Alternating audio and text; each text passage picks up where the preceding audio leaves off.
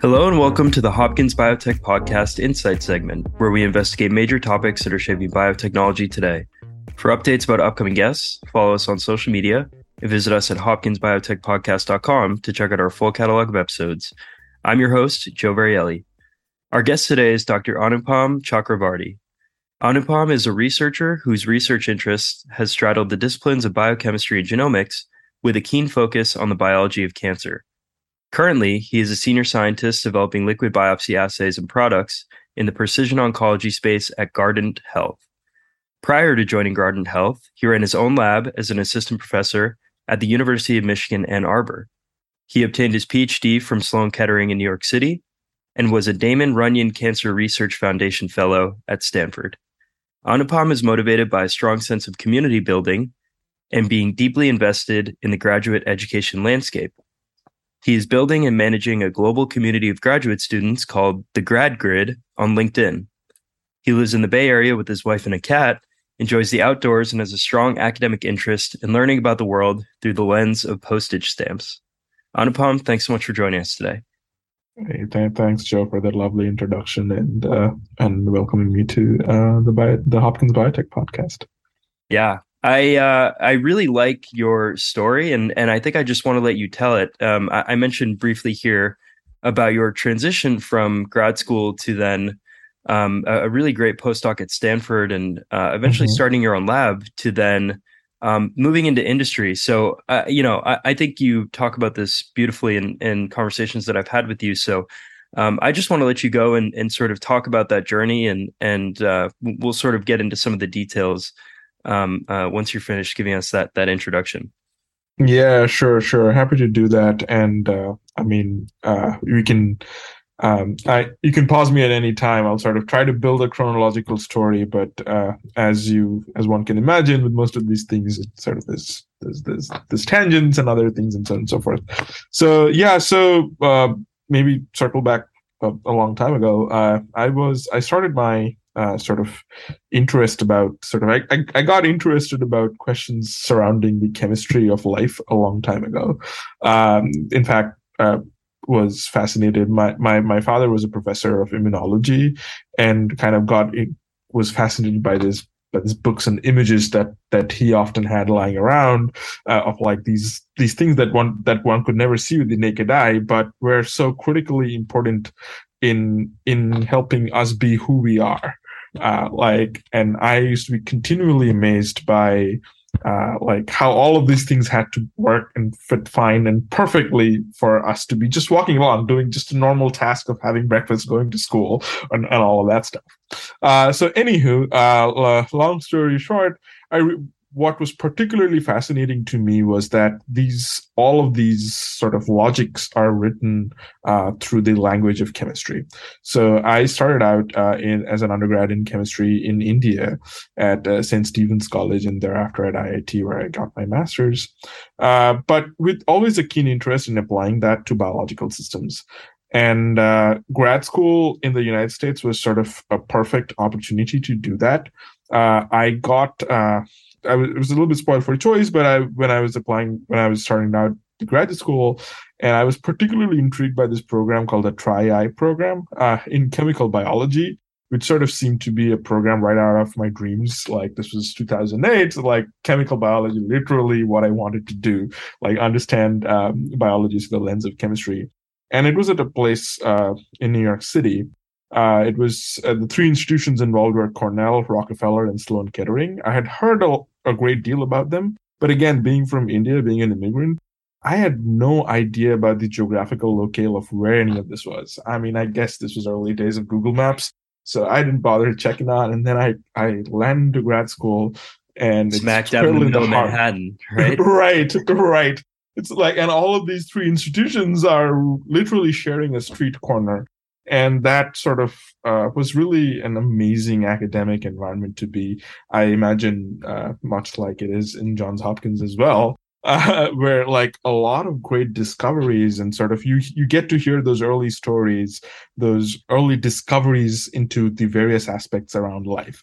So it was truly a formative experience for me um, to be uh, in in that sort of environment And I mean, literally, some of the things that I even work with today at my work in Guardant Health, uh, where we are literally chasing problems of precision oncology, a lot of that work was done at Sloan Kettering. And like all these MSK impact panels, like where we're mapping these cancer genomes and so on and so forth. These were early days when I was a grad student. My focus wasn't on those things when I was a grad student.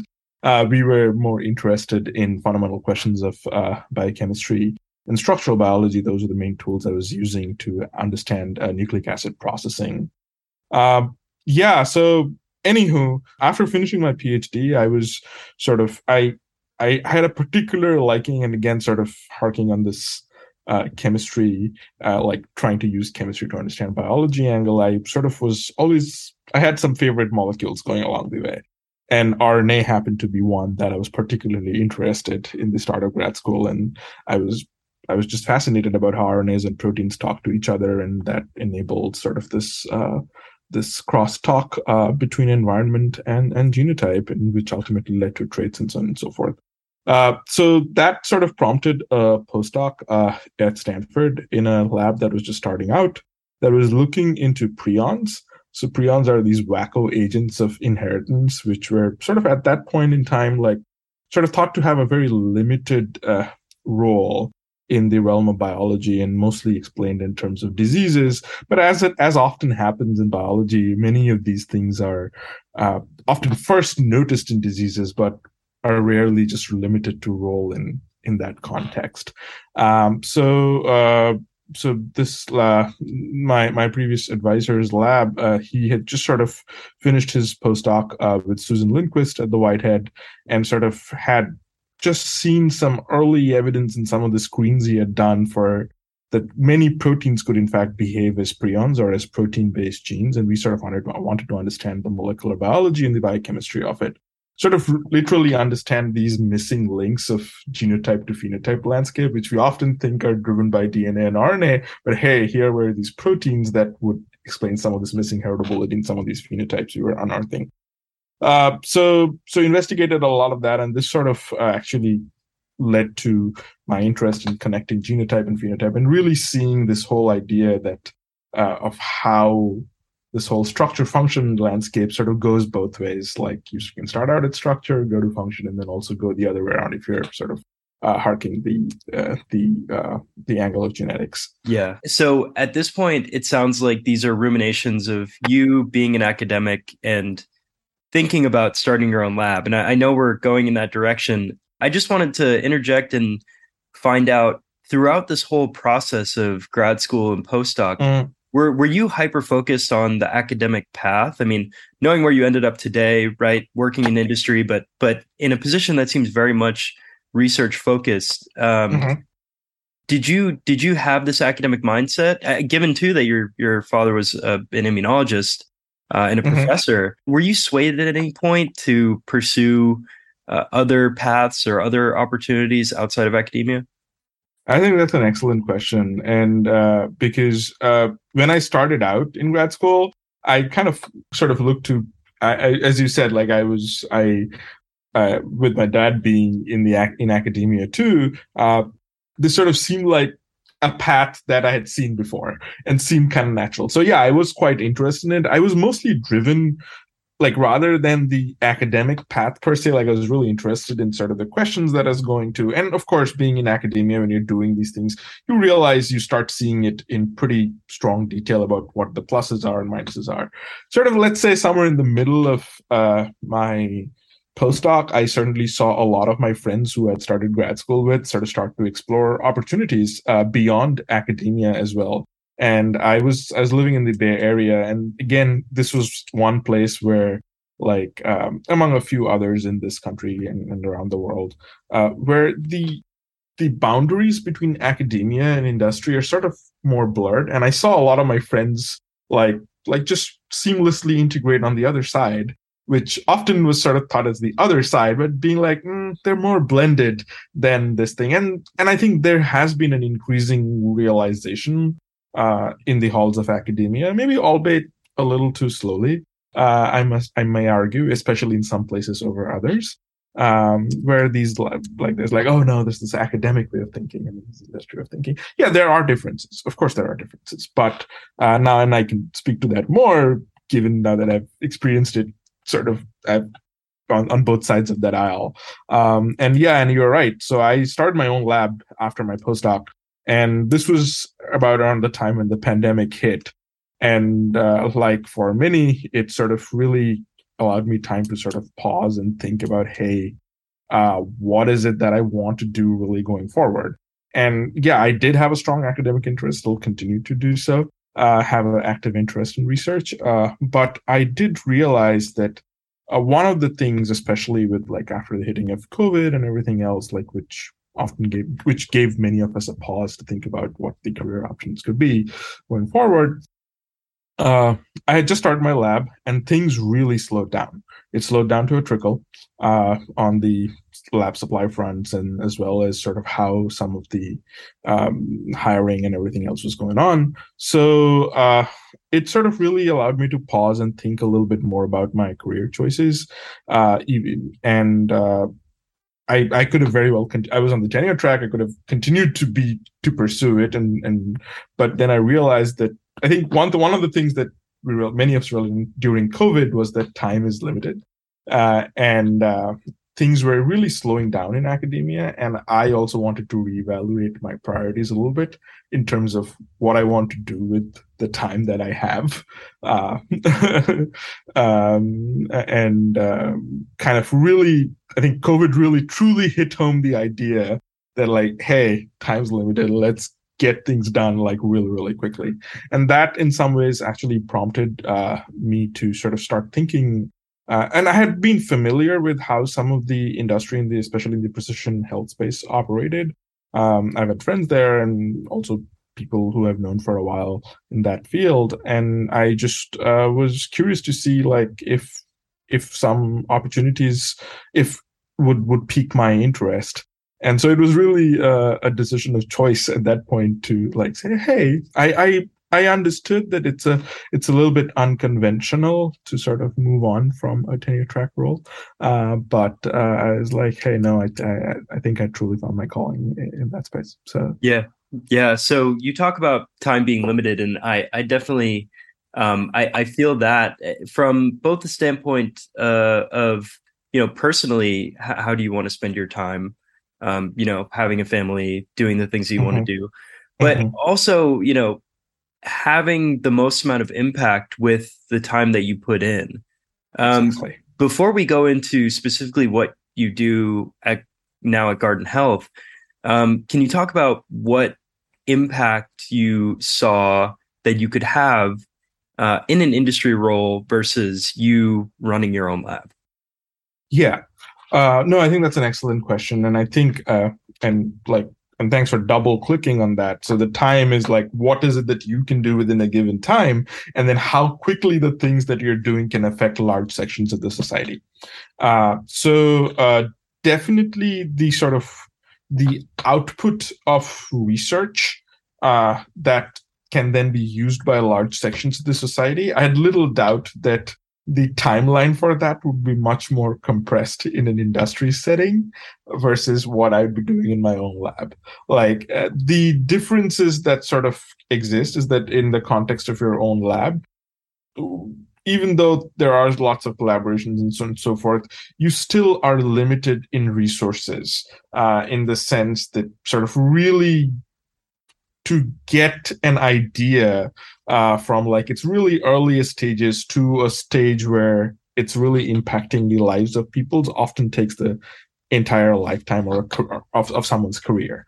Like for for a lot of labs that have like done so like you can probably have maybe like literally what i'm saying is i'm going from concept to a product in the uh that affects the lives of people that can take a fair amount of time uh Whereas in industry, uh, I always felt that uh, because you're working, you're vast, you're working with problems that are perhaps a little more de-risked than the problems that one is working with in academia.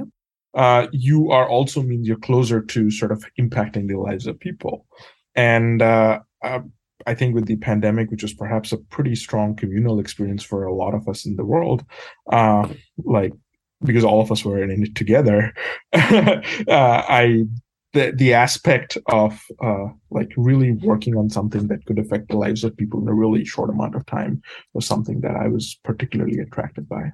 Yeah, and I think that you know a lot of our listeners that that will resonate with them and and thinking about their own career paths. Let's talk now a bit about where you are now and um, mm-hmm. what you do with Guardant Health. So, just to sort of level set and maybe define a few terms, Guard, Guardant Health is focused on precision oncology. You've mentioned that a couple mm-hmm. of times.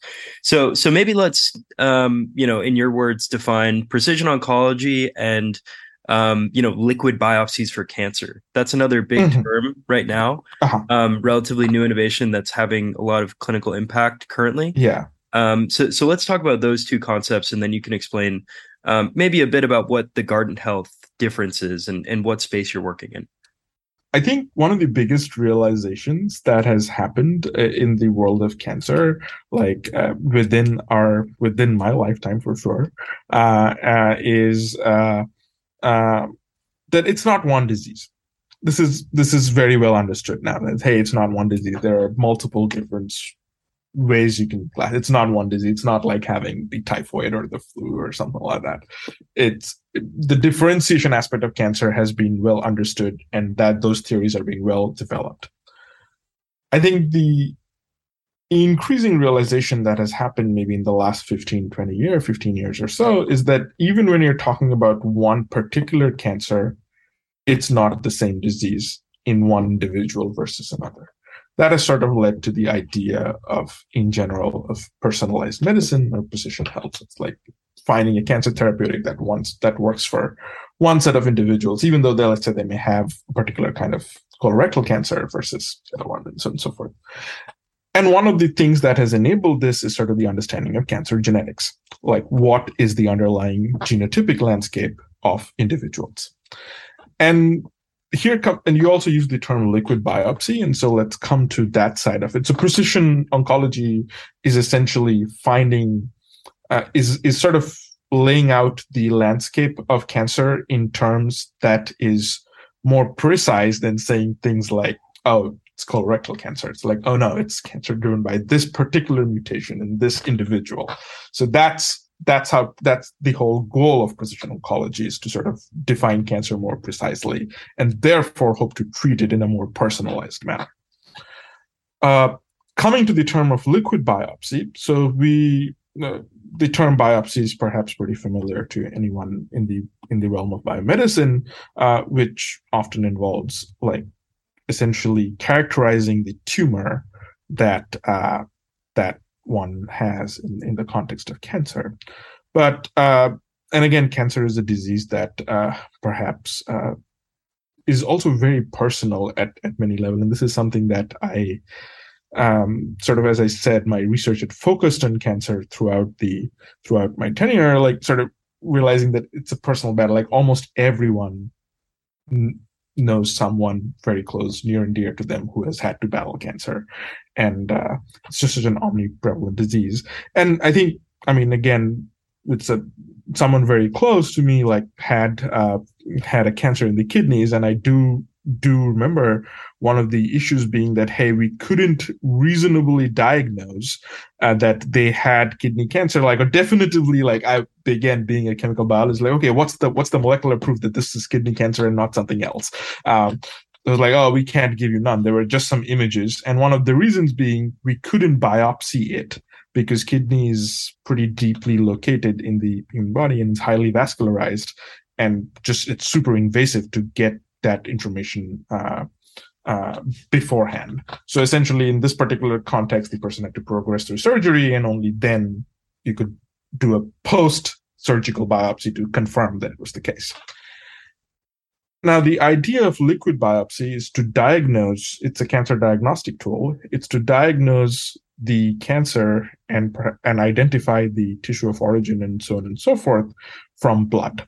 So instead of having to do an invasive biopsy where tissue has to be where where material has to be sourced from uh, the site of the cancer, you you just do a regular blood draw, and then uh, find out about the cancer. And the heart of it, what lies is as that of, of cell-free DNAs or cfDNAs, uh, which essentially is like most most once you once there are tumors in the human body, they do shed DNA, and those signatures are it's in very minute uh, quantities. So it's so essentially it's it's bit it becomes a bit of a needle in a haystack problem because it's it's present in very minute quantities in your blood.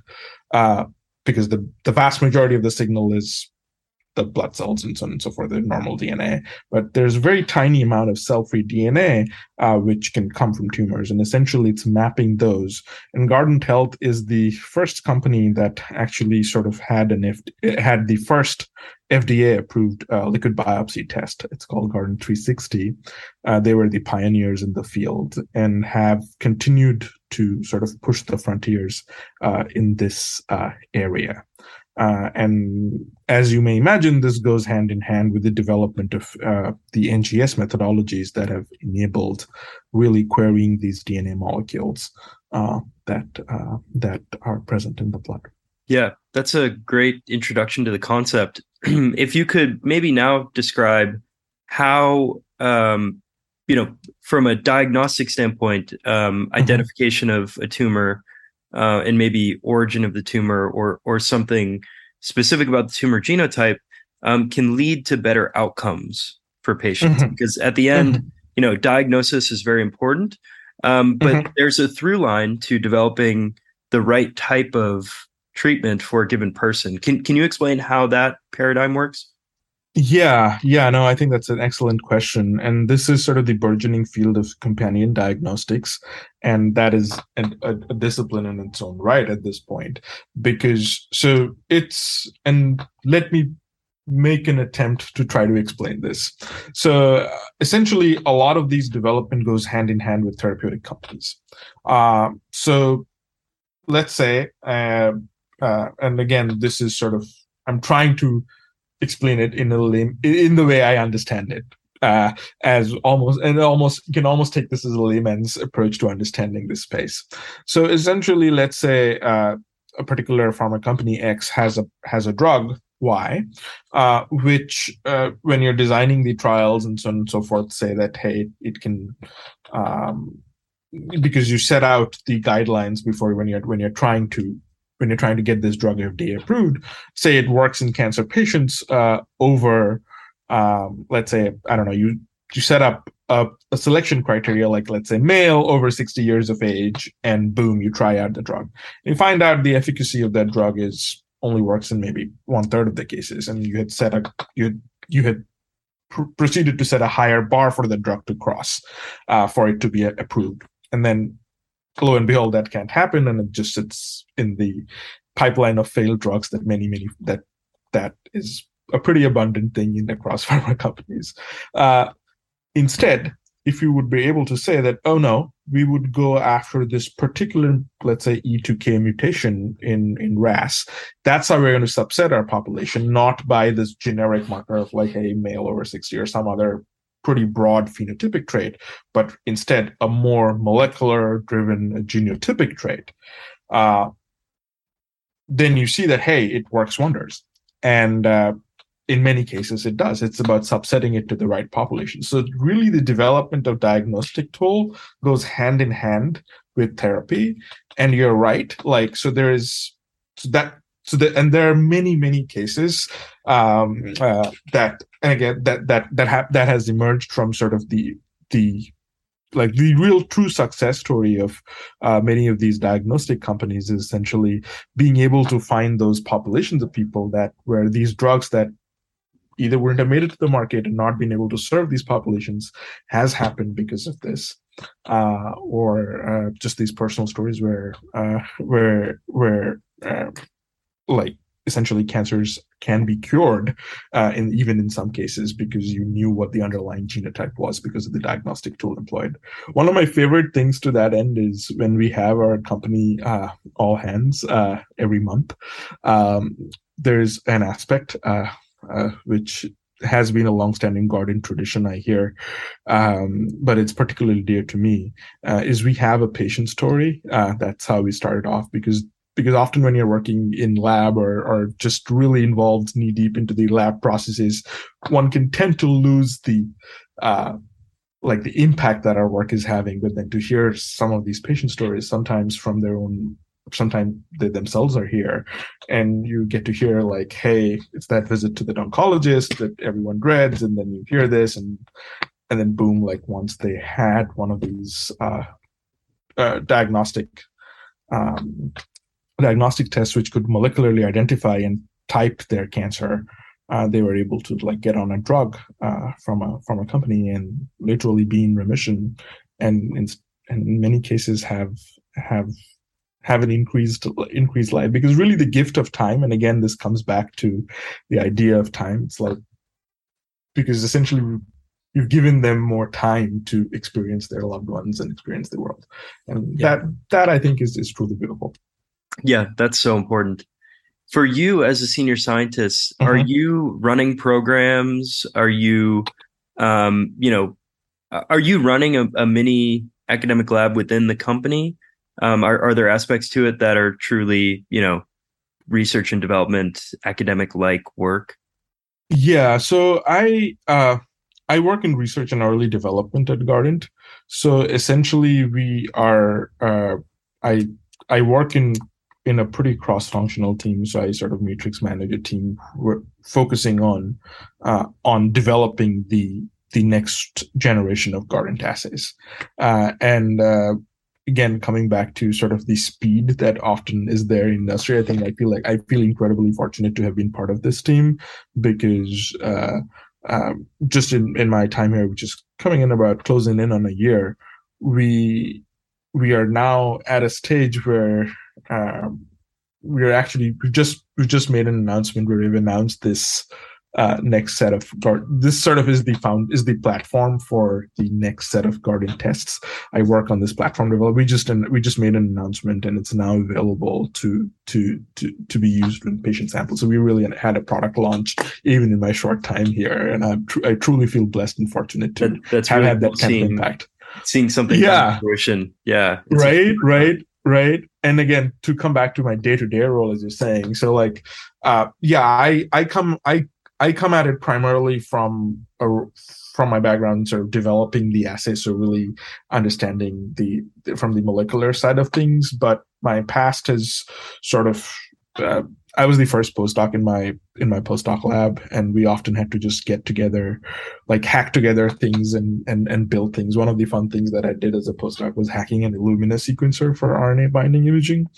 Uh, so so that spirit is there in in Guardant uh, for sure. Uh, like when you're when you're doing these early concept things, but then once it's done, then you really need to involve teams who are truly exp- experts. So I, I, routinely work with the software teams, the automation teams in uh, in sort of and act as the bridge between them to integrate our assays and make sure that it can actually be a stable product line because to take some to take an assay that works and then to make it into a product um, yeah there are some hoops to cross there. Yeah. It's nice to know that even in this you know well-formed company there's still kind of an underdog spirit and wanting to try to um, get get these products to market and um, try to help patients. Yeah, yeah. absolutely. Absolutely. Yeah. i think th- i think putting the patient patients first that's a Guardant um, uh, it's a Guardant uh, spirit. That that's I think is at the core of Guardant spirit, and then essentially making every moment matter. I think these are the two phrases that we often hear within our halls, and and and yeah, I mean we, yeah. we we've been here about t- about ten years. Uh, Guardant's been here about ten years, but uh, yeah, it's I think that spirit, that entrepreneurial spirit, certainly exists. So moving away from your day job to something that I guess we could call your your passion project, so you co-founded a group on LinkedIn, GradGrid, and mm-hmm. I think a lot of our listeners may be familiar with GradGrid. Um, but for those who aren't, um, it, it's really a, a, place for people to come together to talk about the graduate experience, and uh, mm-hmm. it, it's really a people helping people type of group um, that's amassed a, a, large number of followers since its inception. Can can you mm-hmm. explain mm-hmm. in your words what GradGrid is and talk to us about some of the motivations that you had in starting the group? Yeah, no, absolutely. So, uh, GradGrid uh, is essentially the we we call it the career networking group for PhDs, uh, and this was a one of the first pandemic projects. Like I, am certain you had pandemic projects too uh, that that, uh, that that many of us had, and this is one of the ones that sort of really garnered enough interest that now it has become a real project. And as you said, often doubles up as my second job.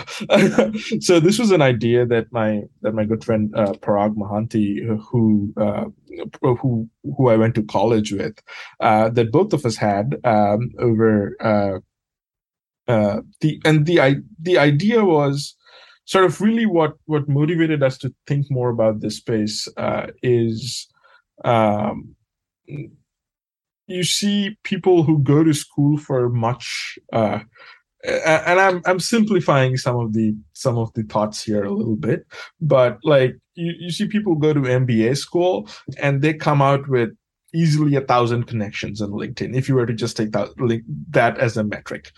Uh, and people who go to grad school for at least twice as long, if not longer, um, and then people then who thereafter go to postdocs, maybe come out with 20 connections or 30, or maybe a few, maybe a hundred or so in the best of scenarios. But like there seems to be a gap here, and uh, and essentially most students and, and postdocs that I've known through my time in academia, um, and same is true for Prague, are are pretty good conversationalists. So it's just like, so then why is this not happening? Because I you can rarely do any of these things alone. I have learned a lot from my community of of uh, of students and and postdocs and and so and so forth that I have been exposed to. So we are like, why not uh, try to sort of build that uh, on on the web when and given that during the start of the pandemic and the ensuing months that followed a lot of us were sort of cooped up in our homes and really needed an outlet uh, to sort of go out there and interact. And again this sort of goes hand in hand as i said sort of with the idea that there's this whole academia and then there's industry but sort of these silos if you will. And like realizing that and also coming at it from the fact that maybe there aren't they they aren't that siloy and more conversations need to happen across the board. So we wanted a place for that. And uh, that's sort of really what led to the idea of GradGrid when i when i yeah in the early days of the pandemic there were about maybe 500 or odd followers. But now yeah as you mentioned we're about 10,000 strong and have a global footprint. And it sort of really became what started out as like hey let's see if this works really became grew into something now that where we feel almost responsible for wanting to continue and, and manage this community. And uh, and yeah and we'll be and as it as it often happens in, in communities once you reach a certain threshold it sort of starts to become self-sustaining and and yeah. So yeah so that that's that's what GradGrid has been about. And, and and i'm glad to hear that that many of your listeners have have found it um useful for for whichever step of their careers they find themselves in. Yeah. So so I guess what are some testimonials on the use of GradGrid that you've heard? I'm I'm sure as you know one of the co-founders and managers mm-hmm. you you get some feedback. So what types of experiences do people have on the platform um, that that might be relevant to to somebody listening? Yeah, absolutely. So couple come to mind that actually happened pretty recently to me on GradGrid. Um, I mean, because often we are working on GradGrid and then you don't get to hear we are connecting people and, and a lot of connections often happen organically on that platform as well. Um, you don't always get to hear what the end of it is when we don't necessarily, it's, it's a pro bono organization. We don't, uh, we have not monetized it for any purposes and so on and so forth.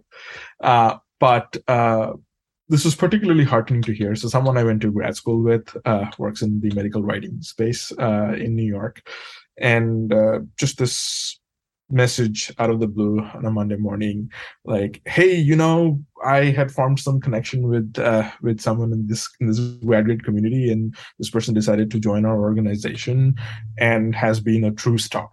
And like really this was um, like sort of the inorganic the, the organic connections we were able to form in GradGrid really set the path for this and this was someone i went to grad school with the person who had hired this individual and I had no role to play in this. I didn't connect them. I didn't go ahead personally connecting people, which I often do. Uh, so this was particularly heartening to see, like you know, how a community grows and these connections things form without you having to be involved in, in every bit of it. The other bit uh, is so, as I mentioned to you as we were talking the earlier part of this conversation, that uh, the transition from being a PI to then thinking of of looking for jobs outside the academic world. How did that go, and so on and so forth. Uh, one of the aspects of it uh, was that I didn't know a lot of people, a lot of professors who had made that kind of a transition at that stage of their career. But again, thanks to GradGrid, and this is after I had made the transition, I have had people reach out to me like, hey, I am so and so, and an associate professor here. I'm thinking of moving into industry space, and uh, do you know any anyone? And the reason I sort of give this example is because in the first case, I had no role to play, and it was just the community doing its magic. In this second case, I again because of having this almost second job, uh, got got an opportunity to introduce this person to people that had known on the other side of the aisle a little bit more, and, and so forth, and and kind of and this person's now also has uh, has a role in industry and, and doing really well so in the second case sort of this was a more personally involved testimonial if you will in the first case just kind of was a community aspect and there are many many examples of this and it happens to not just me but the other uh, fantastic community managers we have had uh, on this community as well yeah and i think it speaks to sort of the aligned mission between our organizations with the hopkins biotech podcast and gradgrid mm-hmm. is that um, there's that aspect of hearing other people's stories and not fully understanding that something is possible until you hear it. You know, we we've had plenty of people on who were named professors and they decide to, you know, join a, a venture capital or they decide to go, um, you know, into industry to run a company right. and um, and, and, so many of those situations are uh, hearing about somebody's experience and thinking, okay, somebody else has done it, so that I can do it. Um, right. So, so I, I, really like that aspect of it. Um, thinking about, you know, maybe the future at, at this point, it seems like it runs semi-autonomously with with some moderation and and things like that. But but it is it is really this uh, bridging organization to bring people together and share these experiences. What mm-hmm. do you mm-hmm. foresee for the future of GradGrid? Do you, do you think maybe some in-person social events, networking, uh, panel discussions, any anything that you can see on the horizon that maybe wouldn't take up too much of your uh, your time not spent at work? Yeah. Yeah, no, I think that's an excellent question. I mean, and you know, this is something that we kept having discussions as the community managers, and uh, I I do distinctly remember like for I think almost most of 2020 and certainly all of 2021, and then even the early part of 2022, like in person events would always be like no like there were strong sentiments uh, uh, against it. But now i feel like that i think there's people are more prone to more more, more keen on having face-to-face interaction at least. Um, i don't know how it is uh, in in your neck of the woods but we are almost having forced getting to know each other events now. And i mean it's forced for yeah. a certain group of people as opposed to others because i think i love meeting people at work and i just love meeting and hearing about stories uh, of, of folks in and around the these in and around these STEM fields.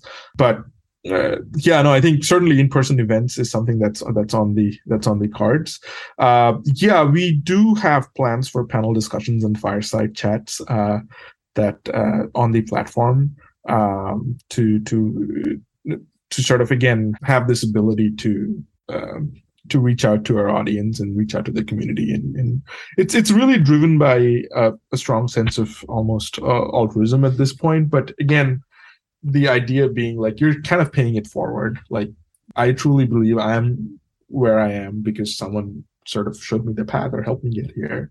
And and it's just my turn to pay it forward as a, and do so as a community. And and you're right that uh, in terms of doing it via um, like chats and panel discussions. That's that's certainly on the cards, and hopefully uh, there'll be some announcements soon in GradGrid to that end.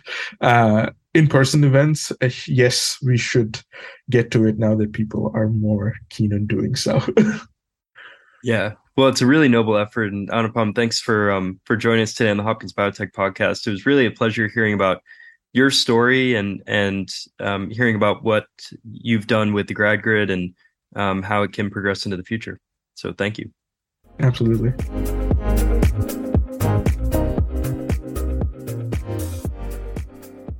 Thank you for joining us. Don't forget to follow Hopkins Biotech Podcast on social media at Facebook, Instagram, LinkedIn, or Twitter for updates about upcoming guests. And visit us at hopkinsbiotechpodcast.com to check out our full catalog of episodes. I'm Joe Varielli. Thank you for listening.